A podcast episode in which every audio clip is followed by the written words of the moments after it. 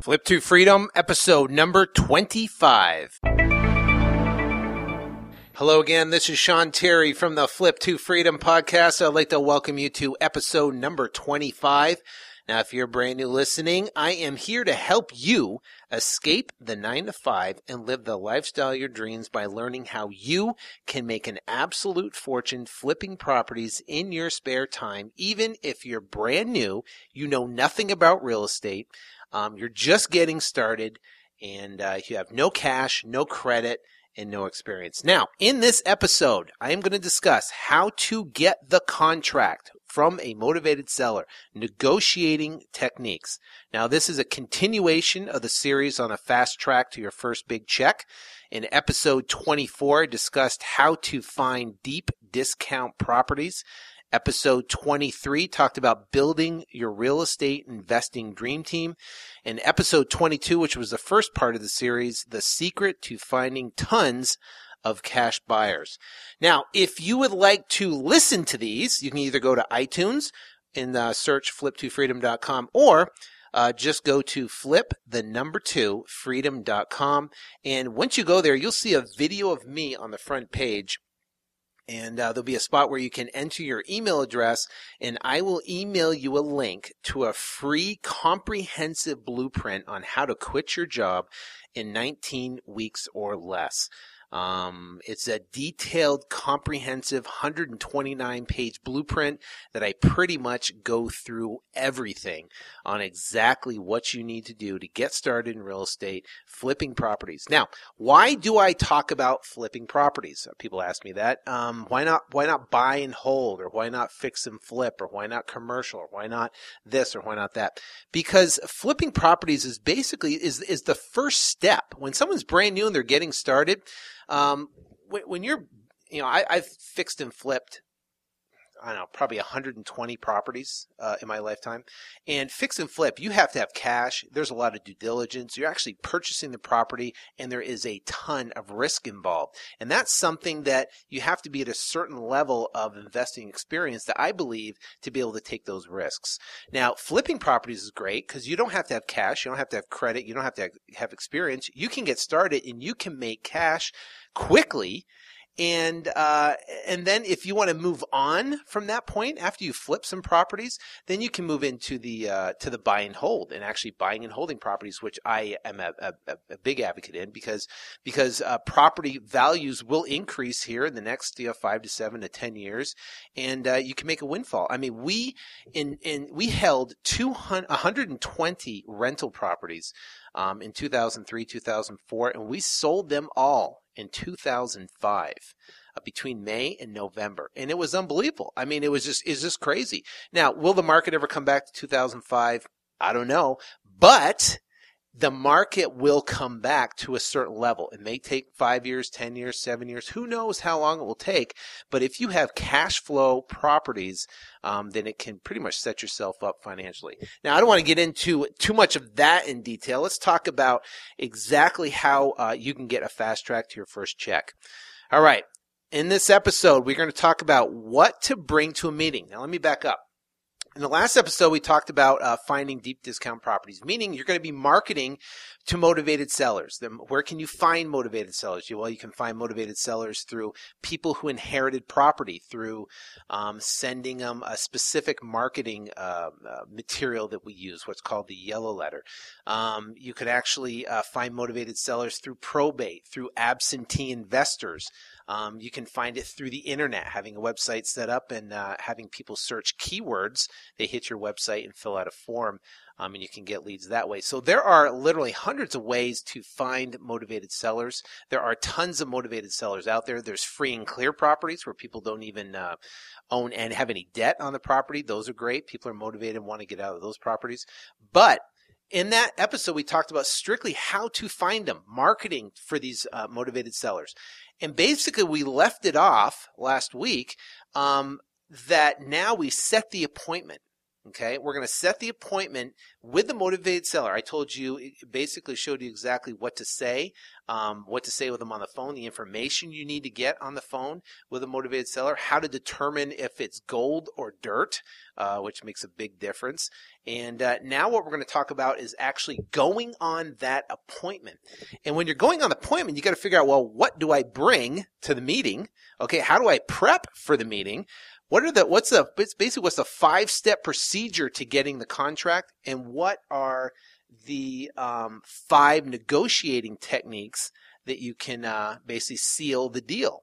Now, also too, I mean, I mean, like I said, we're going to go on each one of those. Also, too, if you have been following um, the podcast for a while, you have heard, and also if you read the book, um, about the Flip to Freedom Academy. Well, I uh, we're in launch phase right now as of uh, the time of recording this. And if you go to Flip to Freedom, the Flip, the number two Freedom Academy.com, you'll see a, a large video of me and tons of comments of people that had uh, have interest in uh, this academy. And basically, what this academy is is going to be a membership where you can get coaching on exactly how to do this business. It's affordable coaching program. Now, I was just talking to a friend of mine that was here and, we, and he was looking into coaching for, for, you know, for real estate and stuff and before we met. And, um, and, uh, I mean, he was looking for, you know, other, some big gurus out there. I don't want to name names, but I'm, I'm talking, talking $30,000 for coaching, $25,000 for coaching, a $1,000 for coaching, you know, $9,000 for coaching. You know, that is a lot of money. And I know if when I got first started, there is no way I would have ever paid $25,000 for coaching.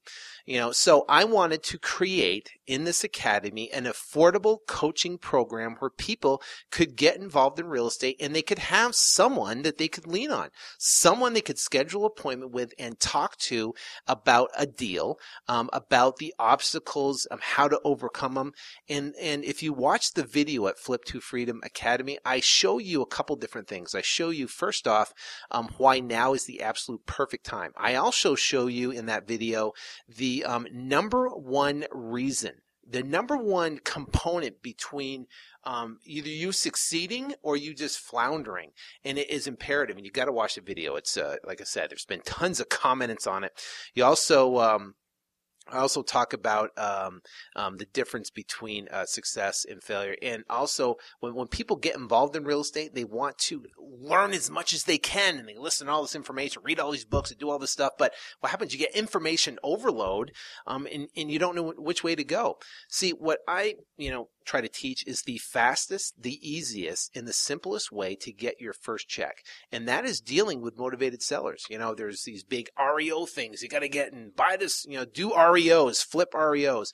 Well, when you're getting started, flipping REOs is pretty intimidating. I mean, you have to have a proof of funds letter basically saying that you can close on the deal. You have to show the banks. Either the letter is legit or it's not. I don't know. But you also have to come up with earnest money, thousand, twenty five hundred, or whatever city you're in, typically one percent of the purchase price. Um, and then you've got to go through a certain inspection periods, and then you're going to get a 30 page bank addendum document um, that's going to uh, intimidate the living heck out of you. I can tell you that when you're first getting started. So, you know, you don't have to deal with that with uh, dealing with uh, motivated sellers. You can um, literally not even you can sign a contract. You don't even have to open up have earnest money. I've, I've done deals where you don't even have to have earnest money, which is which is awesome. So that's what I, I, pretty much advocate and talk about uh, through this. But you can go to Flip to Freedom Academy. You can watch that video. Um, and if you want to participate in the uh, launch of the academy, and uh, it's exciting. I've got some great stuff up my sleeve, and I think you're going to absolutely love it. I'm giving some unbelievable my internal spreadsheets um, on, on, exactly how to uh, know uh, what type of marketing you have to do and what type of check you're going to get. It's priceless. It's it's uh, awesome, awesome spread. Anyone I show that to is just like, oh my god, this is unbelievable.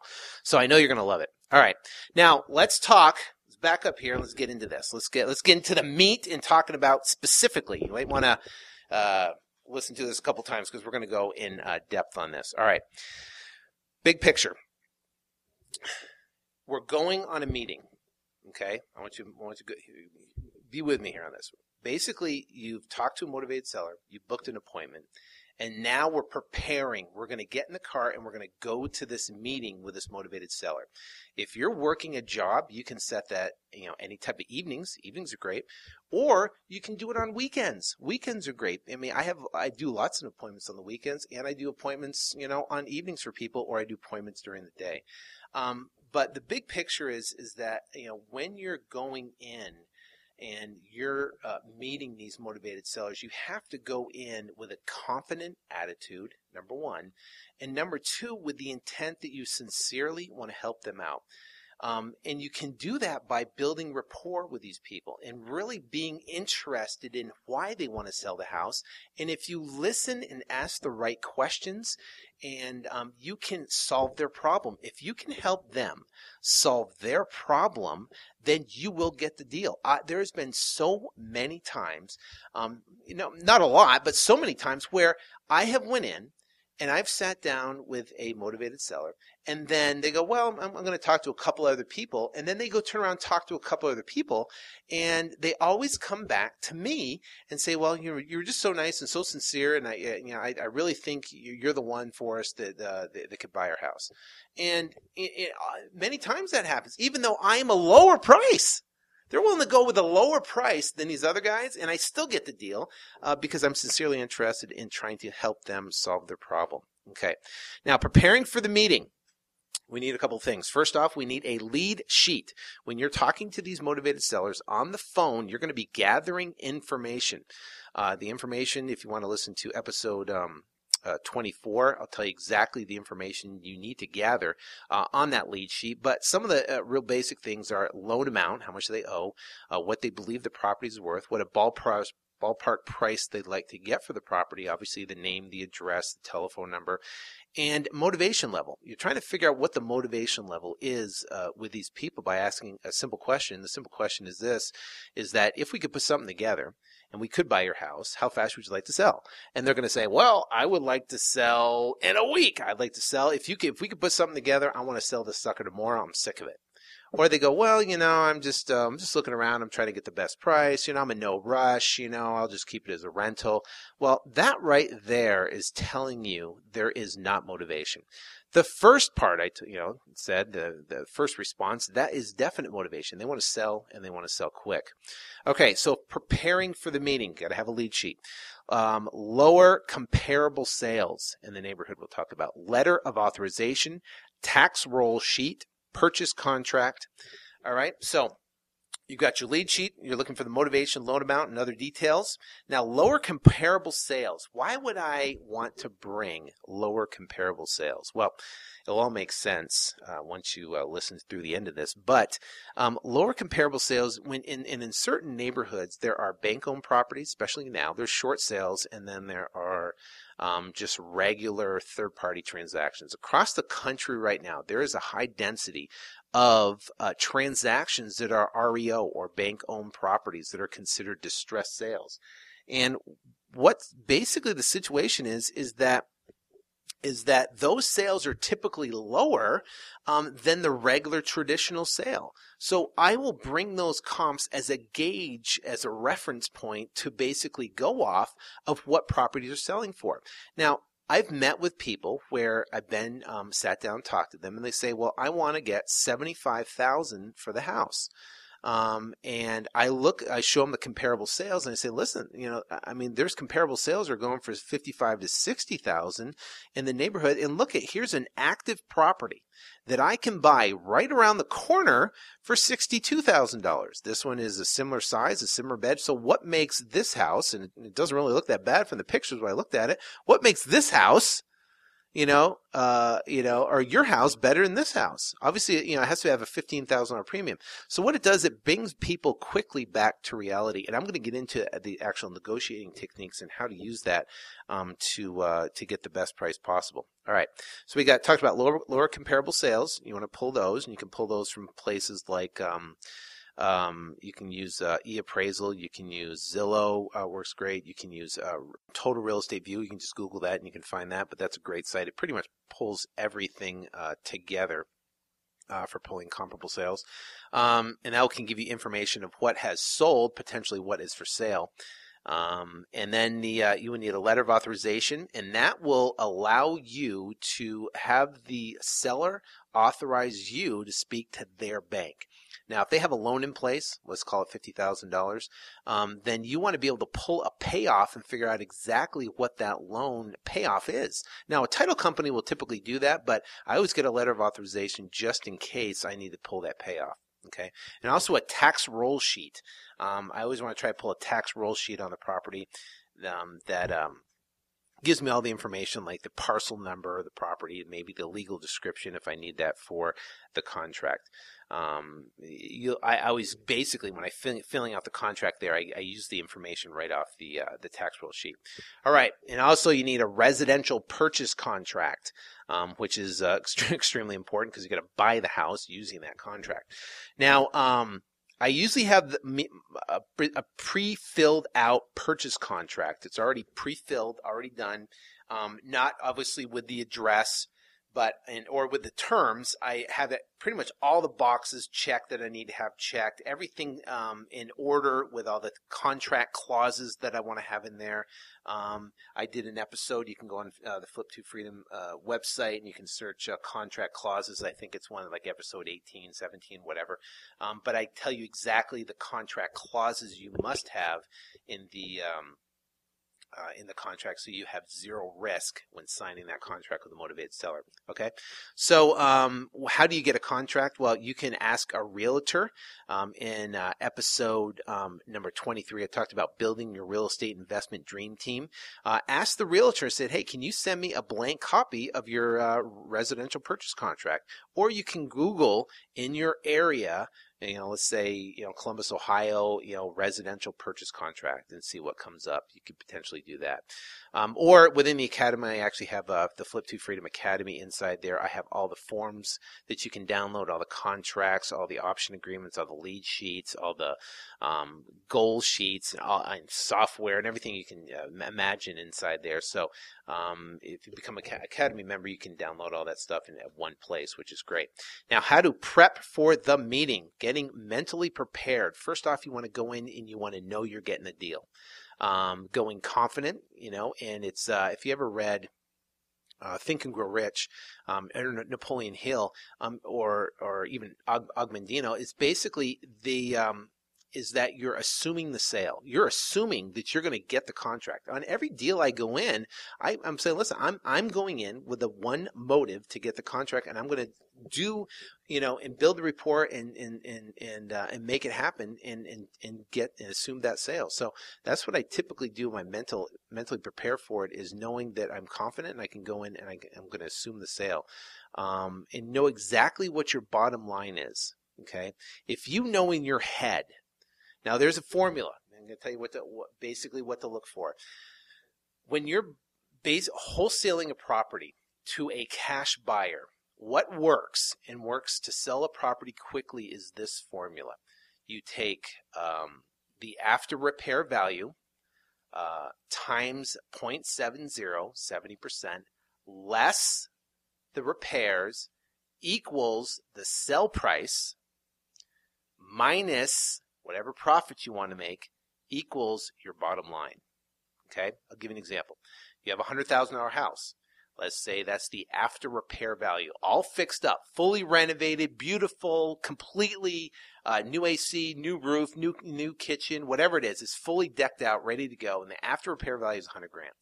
Well, 70 percent, right, would be 70 grand. Uh, let's say that needed ten thousand dollars of repairs. Well, ten thousand uh, minus 70,000 is 60,000. So that's your sell price. That's what you know you can sell that property fast for. Seventy uh, sixty thousand dollars. Now, if you want to make ten thousand dollars on it, your bottom line is fifty thousand dollars. If you want to make twenty thousand, your bottom line is forty thousand dollars. I always shoot to make ten thousand dollars on every deal. Um, so in that case, my bottom line in my head, remember I'm mentally preparing for this, would be $50,000. Going in, I'm knowing that exactly uh, before I even go into the appointment. Now, also, you want to focus on building rapport. Building rapport is crucial. Um, also, too, uh, prior to the meeting, uh, prepping for the meeting, I always drive the neighborhood. I want to know exactly what I'm talking about about this person's house when I go in. Okay, I'm I'm obviously going in to make an offer and make a, a, a cash or offer on the property that I can purchase it within a 30 day period. Um, now, obviously, I am you know back up. I'm not going to pay cash for the property. I am going to sign a contract with that, and then I'm going to flip the paper. I'm going to flip the contract um, for that ten thousand dollar profit.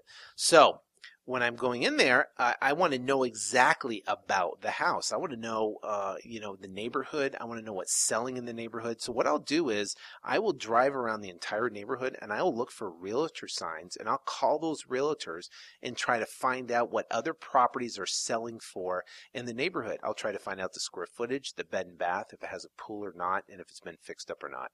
So I'll go in and I'll call the realtors anywhere from, you know, 20 to 30 minutes before my meeting so I know exactly what I'm talking about about their neighborhood um, if it comes up. Now, the other reason why you want to do that is this is because as soon as you try to you have it under contract and you try to sell the property to a cash buyer and that cash buyer is going to do two things. They're going to be a fix and flip investor or they're going to be a buy and hold investor. That investor guess what they're going to do? They're going to go drive the neighborhood and they're going to say hey there's a house down the street you're offering it for 60. I can pick it up for 52 and it's a bigger house. And you're going to feel like a schmuck, you know? You're going to be like, well, uh, sorry. And he's going to say, what, what, why, your, why is your house so great? You know? And if you don't know how to answer that, if you don't know the neighborhood, you kind of look kind of stupid. So what you want to do is drive the neighborhood because you know your investor is going to drive the neighborhood. If you have two or three houses in there that are similar square footage are on the market for sale, and it is lower than your bottom line, then you need to adjust your bottom line to make sure it's lower. And I would use those comps like crazy. I'd be, I'd be telling the seller, I'd be listen, just drive down the street. Four doors down, there's a house, same square footage, three bed, two bath, and it's for $52,000 and you want 70? It doesn't work, you know? But you can work with those and you can negotiate with those, um, knowing that information. Going in without knowing that information is a big mistake. All right. Now, six step procedure to getting the contract. First one is build rapport. Second one is find every issue wrong with the property to point out to the seller. Um, you want to ask them why they are selling and what is the minimum account, amount of cash they would take for the property. You want to uh, have them say the first number. We'll talk about that. Show them low comparable sales, and then you want to start backing out fees that that would take to get to a net number that they would get if they were going to turn around and sell it for that number. And then you always ask, what's the best you can do? All right, so let's go through it. Let's talk about building rapport. How to build rapport. Now, when building rapport, there are a couple different things you, you can do. The, first off, you have to have a sincere interest, and it's all about asking the right questions. And you're looking for a common thread that you can build a rapport. I remember I went into this house, and I'm, I was I'm a prior U.S. Marine, right? And I was in the first Gulf War. Well, I went in the house and I saw the guy had military stuff on the walls, and I started talking to him, you know, about the military stuff, and we found a common thread that we could talk about he was in the army my dad was in the army i was in the marine corps and we we just basically talked about military talk. If there's if eh, that is a very very very quick way to build rapport is to try to find that common thread. But the way you do that is when you walk into the house now picture this you're at the front door you have your um, you have your lead sheet, you have your comparable sales, you have a letter of authorization, you have your tax receipt, and you got purchase contracts, all in a nice little neat folder. And you're sitting at the front door and you got your pen. Don't forget your pen. Um, because you look like a schmuck when you try to write out a, try to write out a contract and you got, excuse me, you have a pen. That's called unpre- you know, not being prepared. All right, so you have your pen, you get all the information, you're sitting in front of the door, and uh, you ring the doorbell and you're waiting. The guy opens the door and says, Hey, you know, you have your appointment, come on in. You walk inside the house, you look around, and you start looking for stuff you know, and you start talking to them. You say, "Hey, how's it going? You know, you know, what's up? Hey, good. How, how's your day going? Okay, good. Oh, and here's the here's the cat. You know, if they got dogs or cats, forget it. I mean, I I mean, I love dogs and you know, not really cats, but love dogs. Anyways, but you know, and I always play with the dogs or whatever because uh, people are passionate about their animals. Um, so you know, animals look for pictures, look for kids. You're just don't don't go right to that. Of course, be natural about it. But when you go in, you want to build that rapport and start asking questions. Oh, is this your family? Is this this? And you know, is this that? How, how long have you lived here? Um, what's your career? Talk, get them talking about work, talking about their, their life and what they like to do. But it's just uh, when you go in, you're looking for that key thread um, that you can build rapport with them. Okay, that is uh, extremely important. Um, once you get them, you'll know you start building rapport. Once you get them talking about themselves, and you show a sincere interest in them, and then you asking lead up questions so they go, oh yeah, you know, this, these are my two boys. They're in uh, one's in California and one's in uh, Georgia, and uh, the one in Georgia is uh, he's in computer science, and the one in California he's a professional surfer. Oh my gosh, really a surfer? How's he like doing that? Oh, he loves being a surfer. I mean, he's great. He's you know gets to live on the beach pretty much all the time. He's making good money doing it because he's really successful doing it. And uh, well, do you go out there a lot? Yeah, we go out there all the time. Does he have any kids? Yeah, he's a couple grandkids. You see where I'm going with this? Is that is that you can you can lead on that conversation and get them talking about about themselves and they start talking about themselves it works great okay? That that's how you start building then they start feeling comfortable because you're interested and you're asking questions about them. Have you ever been with a person that you meet and they all they do is talk about themselves? Do you feel a connection with that person? Absolutely not no, you don't. You, you feel a connection with a person that you can share with. Well, don't be that guy is going to sit there and talk all about yourself and what you do and what you're looking for. Be the guy that is the intent listener and the guy that can ask the right questions, and you will get the deal. All right. So, building rapport, number one. Number two is find every issue wrong with a possible every issue possibly wrong with a property. Now, have some tact, please. Uh, don't go in and just say, "Oh my gosh, you're you know." You have a scrape on the wall, you know that that devalues it fifty thousand dollars. You know, um, have a little tact. Go in and you want to nonchalantly, you know, point out just like that you know that you noticed it. Um, I always look inside the closets. Um, I look up, you know, the ceiling. If there's any issues with the ceiling, if you see some discoloration and stuff like that, I always point that. Out I always ask a question and say, you know, hey, was was there ever roof problems? I see discoloration in the ceiling. Um, any type of um, you know, you see any type of, you know, black mold or something like that on the baseboards in the bathrooms, you know, point that out and ask questions like that. And asking the question is um, you know trying to find out more information on the property, uh, you know, on the quality of the property, or any if there's any potential issues.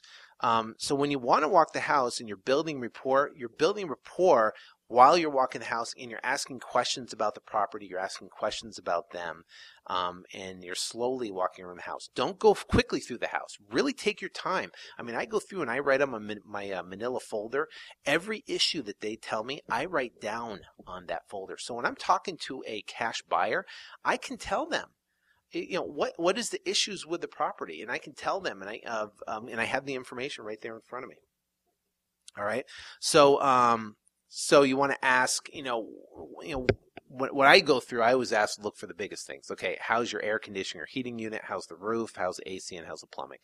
Um, those are the big, big ticket items. It's going to cost you a ton of money to get fixed, or cost uh, cost a buyer, you're, you're a cash buyer, a ton of money. And I ask them, say, you know, what's the biggest problem with a property? You know, you know, that happened in the next past couple years, and they're going to say, well, you know, and they'll start going on about the property of what you know what's bad about it or whatever and they, they won't be too much you know i mean but you know take whatever they say and multiply it times 10 um, but ask them now what's the biggest thing that's ever happened with the property? Now has there any been any insurance claims on the property? That's very important. Um, ask that. And then you know ask about how the roof is the plumbing the heating cooling electric and anything like that. Septic if they have septic is important. That's those are big ticket items okay? Now ask them why they are selling and you want to do this nonchalant. So, you know, you're, you're walking around the house, you're asking, building rapport, you're talking about their kids surfing in, uh, in California and how they got grandkids out there and they like going out there. And you're, you're t- looking at the house and, oh yeah, it looks like, oh, you know, there's an issue here with this and it looks like, you know, there's an issue over here with this. And, you know, so, hey, why are you selling? And they're going to go, well, you know, you know, I'm just, you know, I, well, my wife passed away and the house is too big and I want to move to California to be with my son that's surfing and live on the beach with him and hang out with the grandkids. That's what I really want to do. And, and I'm, you know, I'm running out of money and I really want, want to make money off the sale of this house so I can go do that.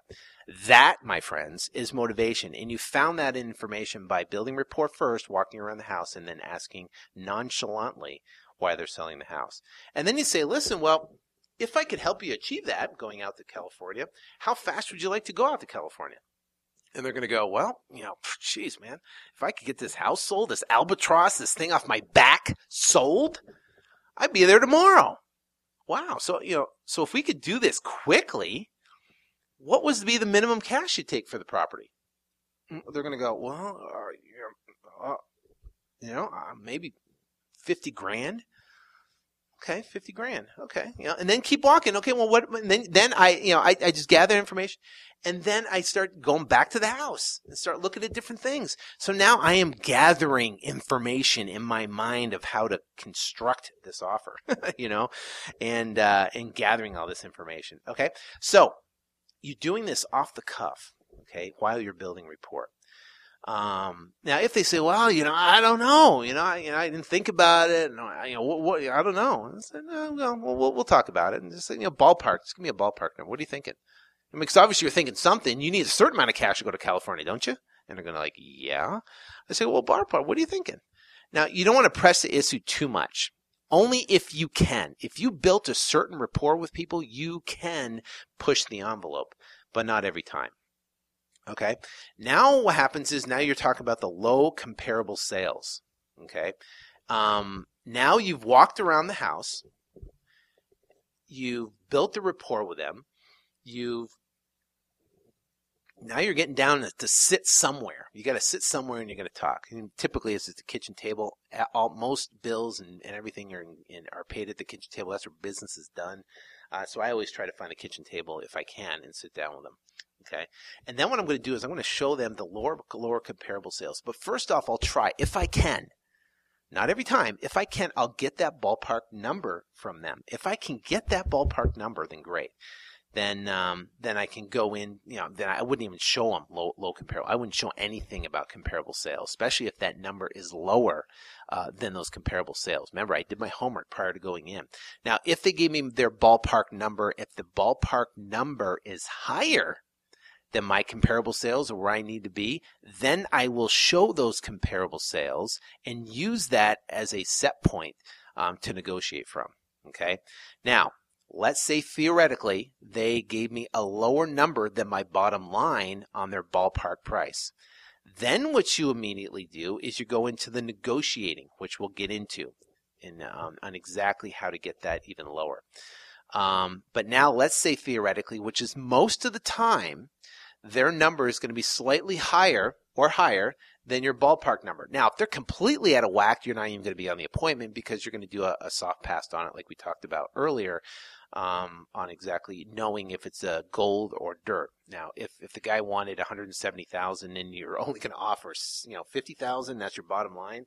Well, that's dirt, and you wouldn't even be at the appointment in the first place. So obviously, the guy to a certain level is gold, and uh, and you can be able to um, uh, get them to a certain point to make it a win-win for both of you. All right.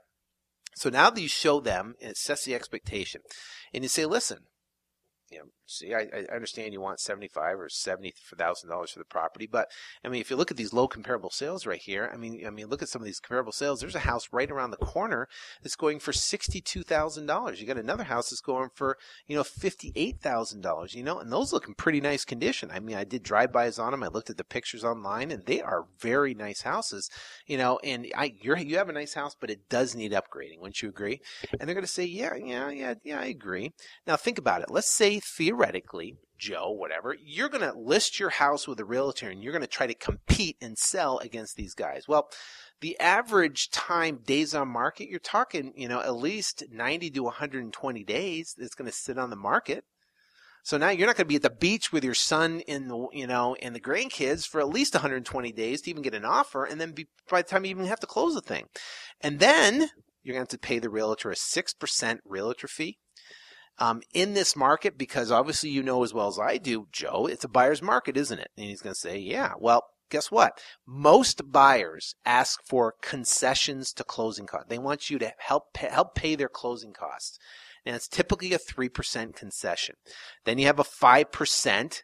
Um, they're not going to offer asking price. I have not had a deal in this market where a buyer offers asking price. If your property is say theoretically 60, you know, 62,000 or $60,000, it's typically going to be 5%, 3 or 4 to $5,000 less than your asking price. So now you're down to $55,000 just on the just on the uh, just on what they're going to offer. Well, then you're going to have to pay title fees and closing costs. It's roughly 2%. So roughly 16% right off the top of gets you down to a net number. Now, I didn't do all the math, you know, right here in our theoretical example. I guess I could for you. Um, but, uh, you know, basically, I mean, if you take that, I mean, if you take your offer, let's say, let's say you say you have a comparable sale of, let's say, sixty-two or sixty, you know, sixty-five thousand dollars of comparable sales, you would back out six percent. You'd back out 3% concessions. You'd back out 15%. You'd back out 2%, you know, and you back all, all those different numbers. So, you know, on that $65,000 comparable sale times 0.16 is basically taking $10,400 off the price.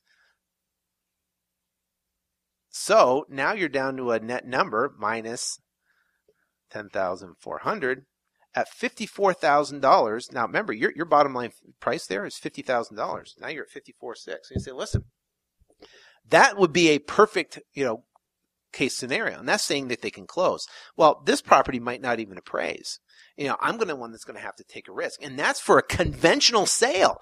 That's for someone that's going to stick it on the market. They're going to go get a loan. They're going to go get an appraisal. They're going to go through that.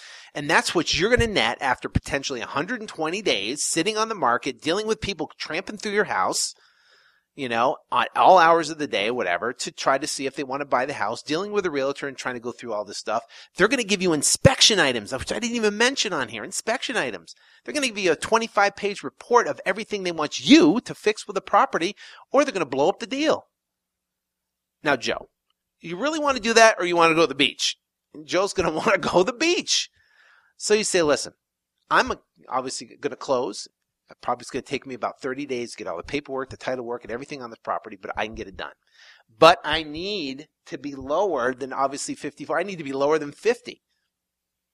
So if I could do that and I could pay cash and I could close quickly, Joe, what would be the best price? What would be the minimum amount of cash you would take for the property?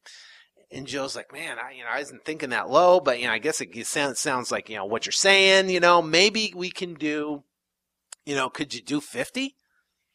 Oh man, you know, 50s, 50 makes me uncomfortable, Joe. I mean, 50 makes me uncomfortable. Uh, honestly, I mean, it's a great house, great neighborhood, but literally, I could, you know, I could, I could probably put an offer in on the one down the street and probably pick it up at a similar price, and it needs less work. You know, Joe. I mean, really. I mean, do you want to have all the hassle? I mean, is that the best you can do? Now, that's a negotiating technique. Okay, asking is that the best you can do um, is is crucial uh, because it gets them to a point. Now, two things are going to happen. One, they're going to say, "Well, you know, I'm, you know, I, I can, I can, maybe I can do, you know, 48." But 48's it. I'm not, I'm not, I'm not going any lower. I'm not, I'm not going any lower. Now, you sure, Joe? I mean, 48. I mean, there is a lot of work that needs to be done. I mean, look at this whole list I have of everything that needs to be done on this property. Are you sure is 48 the best you can do? And he's going to say, well, you know, no, four, I could do maybe, you know, 47 and that's it. Now, now, Joey, sure, 47 is it the best you can do? Two things are going to happen. Number one, they're going to keep moving. And if they keep moving, you keep asking. And what do you keep asking? Is that the best you can do? If they keep moving, you keep asking. Okay? You got that? If they stop moving, you stop asking give an example. Joe comes in and I say, Is that the best you can do? And he hits 47. He goes, That's it. 47. I'm not taking a dime less than $47,000. Okay. I'll say, Okay, Joe, let's write it up for $47,000. So if we get this done, $47,000, you're in, right? Okay, great. So they write it up for $47,000. Now, remember is that you can now if he says, well, you know, I'm going to think about it, you know, the whole the whole think about thing. I'm going to tell you how to squash the whole think about thing. Think about is um, is people uh, contemplating to consider to evaluate to want to think about it, right? Well, I don't like think about it. Um, so what you do is this: is there's called what's called fear of loss. Okay, there's desire for gain and there's fear of loss. Fear of loss is the biggest, largest, massive motivator known to man. Fear of loss.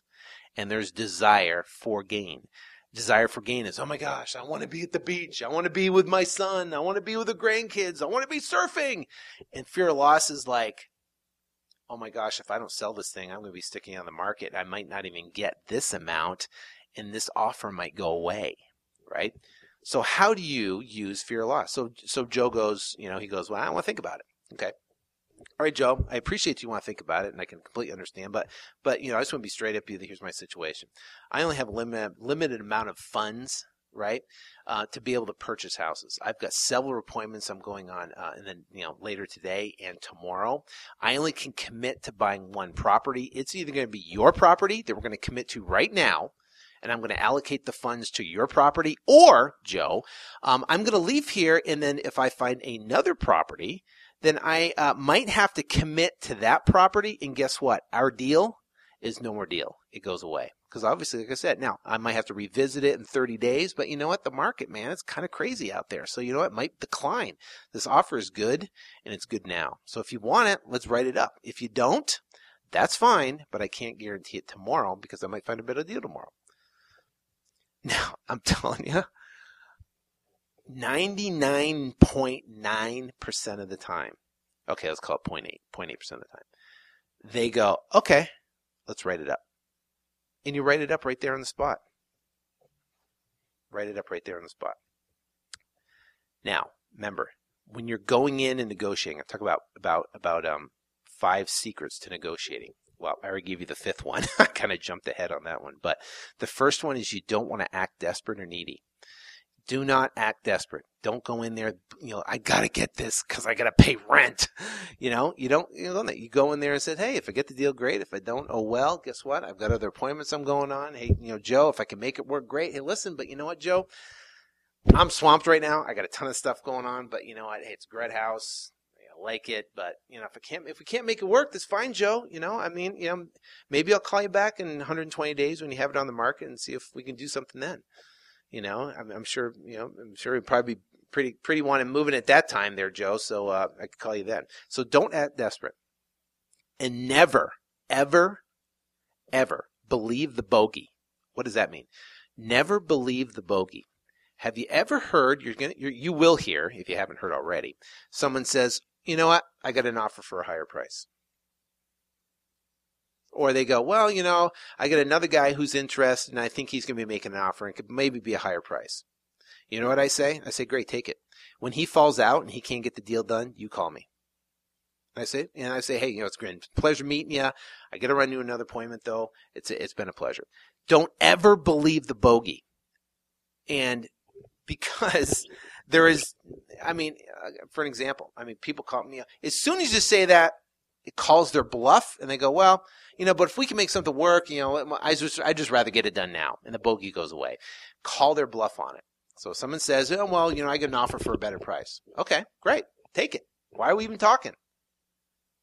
Well, you know, go ahead and take that. When they fall out and they can't get the deal done, you call me back and we'll get it done. All right? All right, Joe? You know, but hey, I've seen people get strung out for months on end trying to get a deal done because they thought they were going to sell it and try to save a couple bucks. You know, hey Joe, do you know what I'm asking? What's the price? Oh, it's sixty five. Hey, hey, listen, Joe. You know what? For the extra fifteen or seventeen thousand dollars, go for it. Take it. But you know what? I can't. You know, like I said, if the guy can't close, call me. I've had a lot of people um, either a call me back because there was no bogey, or call me back because the other person didn't close. But 99.9% of the time, let's call it 98% of the time, there is no bogey. There is no other deal, and it's literally puts them off right there and just takes them off that if you just call them on it. All right, never say the first number. Always use ballpark offer, or or or if, if you have to say the same number, go through this process of backing out realtor fees, concessions, you know, you know, uh, you know, low offer, closing costs, you know, uh, inspection reports, and cash and close and stuff. Use those techniques to get to a low number, and then work from that low number. Okay. If if they force you to name a number, if they force me to name a number, my number is going to be low. You know, and sometimes they take it some guy forced me, well, what do you want to pay for it? Well, I'll pay $30,000. My bottom line's 50. And they go, okay. I'm like, okay. they take it. Well, They just built in an extra $20,000 profit on the deal. Okay. I'll take it. Now, I want to tell you one thing real quick. Actually, not real quick. It's, uh, yeah, I'll be real quick because we're almost done here. Um, I'm going to tell you what this business can do for you. I always try to end with a quote, but I want to end with a story this time you know, I talk about all these, you know, different things in the, in this business is, uh, is, you know, of, uh, learning it and, and, uh, and be, having the freedom to do what you want to do to, you know, with what you want to do it. I know there are some people out here and there's, um, people I know here that, um, that I, uh, you've met and worked with here in Phoenix that we, we do deals together and stuff like that, um, that are in a situation where they, they're in a, either a dead end job that they hate it's negative environment that they can't stand. And or they're in a um, you know they, they just haven't found their niche in life. They're either bartending or waiting tables or or they're in that job that they just they just it's not the one you know? They're not excited about. They don't wake up on monday going yeah! They can't they're not. See what's great about this business is that you can get you can learn this information and you can apply it and you can become successful and you could be further than you've ever dreamt possible. I mean, uh, further than you've ever dreamt possible to where you could set yourself up financially for the rest of your life. Like I said, I mean, if you watch my video I posted at Flip to Freedom Academy, it tells you now is the time to get started. But let's picture this let's say you get started, you take this information, you apply it, you get started. Let's say you become an Academy member. Let's say you don't. Let's say you just take all this free information, which is way more than I ever got, and you applied it and you uh, went out and became massively successful, which would be unbelievable. I'd be so happy for you. And uh, and now you have a you know a house you know, maybe a couple houses and you have cars and you have your family and you can do what you want when you want to do it. And, and literally basically took you out of the trenches and puts you in a position because like I said, flipping properties is not the end all be all. Flipping properties is the start in real estate. Then it becomes fix and flip. Then it becomes buy and hold. Then it becomes possibly commercial land transactions, big towers, whatever you want to do in real estate, you can do it. But this is just the beginning. So, and I grew up in a family that my father was a cop um, very strict his entire life. Not didn't make more than thirty, forty thousand dollars a year. Um, you know, and we're making double that a month right now in his whole life. You know, and and um, back east, I'm from Vermont originally, in a small little town in uh, called South Burlington, and and uh, very small, but he was very strict and had a temper that just it was just just amazing. Um, and I remember you know, uh, I'm gonna tell you, and I've never said this in public. I you know, my wife knows, but I mean, it's I can't believe I'm sharing this, but but I want to because I think it has relevance. So basically, the um, my younger sister was uh, brought home from the hospital, brand new born. My grandma was grandmother was there. My dad was there. I was I was there. We were in a little tiny apartment in in Vermont, South Burlington, Vermont, right by University of Vermont High uh, College and uh, brought my baby sister home. Didn't even I, I wasn't in the hospital there. I was actually at home with my grandmother, so I didn't get to see the whole hospital thing. And I was so excited. I was about seven, eight years old. Okay, and you know they brought you know my my sister in. You know, remember I waited nine months to you know see my sister and brought her in. I'm, I'm just so I, I couldn't fidgety. You know, I'm pretty wound up guy anyways. But man, at seven years old, forget about it. Um, but I was excited and I was like trying to look at, you know, and, and my, my grandmother was actually holding uh, my sister Lauren. And, you know, I was, you know, trying to peek over and look and, you know, see the baby and, you know, and uh, she was in a rocking chair and I was kind of, you know, hanging on the side of the rocking chair. And my dad said, you know, hey, don't do that. You know, and, and, uh, and I, I, I did it one more time. One more time, I got up on the rocking chair and I looked over at my da- my sister, and I wanted to see her. And my dad grabbed me by the back of my neck, threw me in the bedroom, and he had a belt that was had um, braids on it that was oh, unbelievable. I mean, just and he began to just beat the living crap out of me and uh, and I remember that to this day because I remember literally crawling the walls to try to get out of that place and it was I mean just terrible and, I mean I have kids now I mean I've got two daughters and I can't imagine imagine doing that to my kids I mean I, just can't imagine but I mean it was the most exciting time in my life and just beat the living heck out of me. I mean, and I was so excited. I, just, I mean, just, I mean, it just wells me up right now, just even talking about it. But you know, my dad and I, we we reconciled, um, sort of, you know, kind of. You know, there was a lot of times we didn't talk.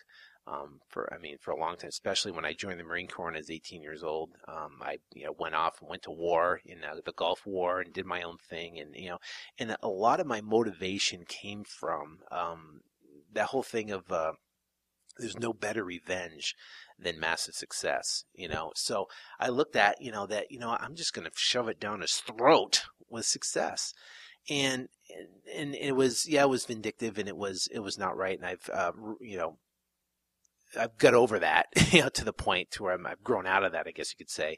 Um, but there's for many, many, many years that, um, you know, that we didn't talk. I would call home and you know say, "Hey, how's it going?" My dad would pick up the phone and he goes like, "Oh yeah, here, know, it's you. It's here. Here's your mother." And he just passed on the phone with my mother. Never really had a conversation with him. Never really, you know, had that connection or whatever. We just we just didn't mesh. I guess you could say it's like oil and vinegar. We didn't mix at all. Um, so, but I remember that uh, this was like a couple years ago. I remember it was like in you know when when uh, they actually came out here. I think it was you know 2004 2005 um, and you know market was going unbelievable making tons of money had a house in california had a you know beautiful house here. Um, we built a $150000 pool in our backyard or more with not including the landscaping. I mean just sick. I mean just awesome right? And uh, and they actually saw that and you know and, and saw that what was going on. And and i remember that that uh you know, when he was walking around, you know, the house and stuff, and you know, he actually came up to me and he said, "You know what, Sean? I'm proud of you." He said, "I'm proud of you." Now, my dad has never said in his entire life that he was proud of me. And it wasn't because of the stuff. It's not the stuff. I think it was just because that I grew, the person I grew into, I guess it could be. But he said it was proud. And that, I'm telling you, literally just whew, blew me away. That's what this business can do for you. You might have parents or people that you're not close to or whatever it is. Use that motivation there's no better revenge than massive success, but don't let it bury you. That's a negative, you know, basically motivation. You turn it into a positive to turn around and get success. But you can, whatever depths of hell that you're in, wherever you are, you can get out of it by doing this business. Flipping properties is the way out and you can become more and be more and get out of the situation you're in so fast and in a blink of an eye. But I'm going to tell you one thing. It takes work. If you think that you're going to get in this business and you're just going to go, oh, I'm going to try it for six months or try it for two months, I'm just going to see if it's going to work. That's not it. That's not the attitude. You're going to make it work. You got to say, you know what? I'm going to make this work I don't care what it takes. I don't care how many leads I have to talk to. I don't care how many appointments I have to go on. I don't care how many cash buyers. I don't care how many bandit signs I have to put out. I don't care if my finger is bleeding from writing yellow letters myself. I am going to make this happen.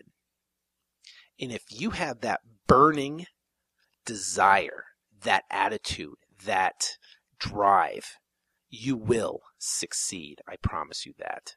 You will succeed. And you will go to heights that you never have dreamt possible. I promise you that. And I want to end the episode with that. And for the people who are going to be working with me in the Flip to Freedom Academy, I am so excited to work with you because we are going to crank it out. We are going to rock the house and we are going to create so many success stories. They're going to make so many people proud of you. And I'm so excited to do it. And I have a special, special surprise that's literally going to open it up to where anybody can get involved in the Flip to Freedom Academy. Now, limited seats, mind you, but it'll be open to anybody. And I'm gonna, I'm, I'm not gonna tell you what it is. It's a secret, but I um have been inspired to do it, and uh, and all I can say is go to flip2freedomacademy.com, get on the waiting list, the early bird list, because I have a feeling. I mean, it's this thing is going to go fast and uh, I want to make sure that you know if you're serious about it, and you want to get involved, get started, and uh, go to flip2freedom, watch the watch the video, uh, Flip to Freedom Academy, and get on the early bird list. And now there will be a question on there too that you can answer, and if you answer that correctly, then you can get a free iPad. I'll, I'll, I'll uh, actually well, it'll be entered into a contest, and I'm going to pick um, the best two answers to the questions, and I uh, will pick the two, um, and then um, from the from the best two responses and uh, from from people, and then I'll send you a, a free iPad. So you can learn more about that at flip2freedomacademy.com. Now, next week we are going to talk about opening escrow because now you get the contract, right? Basically, we just left it fear loss. now we're getting the contract. Now we're going to open up escrow. Now we're going to turn around and sell the deal super fast. Now, if you got a smoking deal, the deal will sell. Promise you that. It will sell and it'll sell fast. If you don't, it's going to kind of linger. So if you go above your bottom line there, it's going to linger. But if you do have it and you have it below your bottom line, you will sell that property and you will sell it quick and you'll make your very first check. Now, don't forget to uh, download my free book at uh, flip2freedom.com. You can go there. And until next week, I wish you ultimate success in your real estate investing career. Take care. God bless.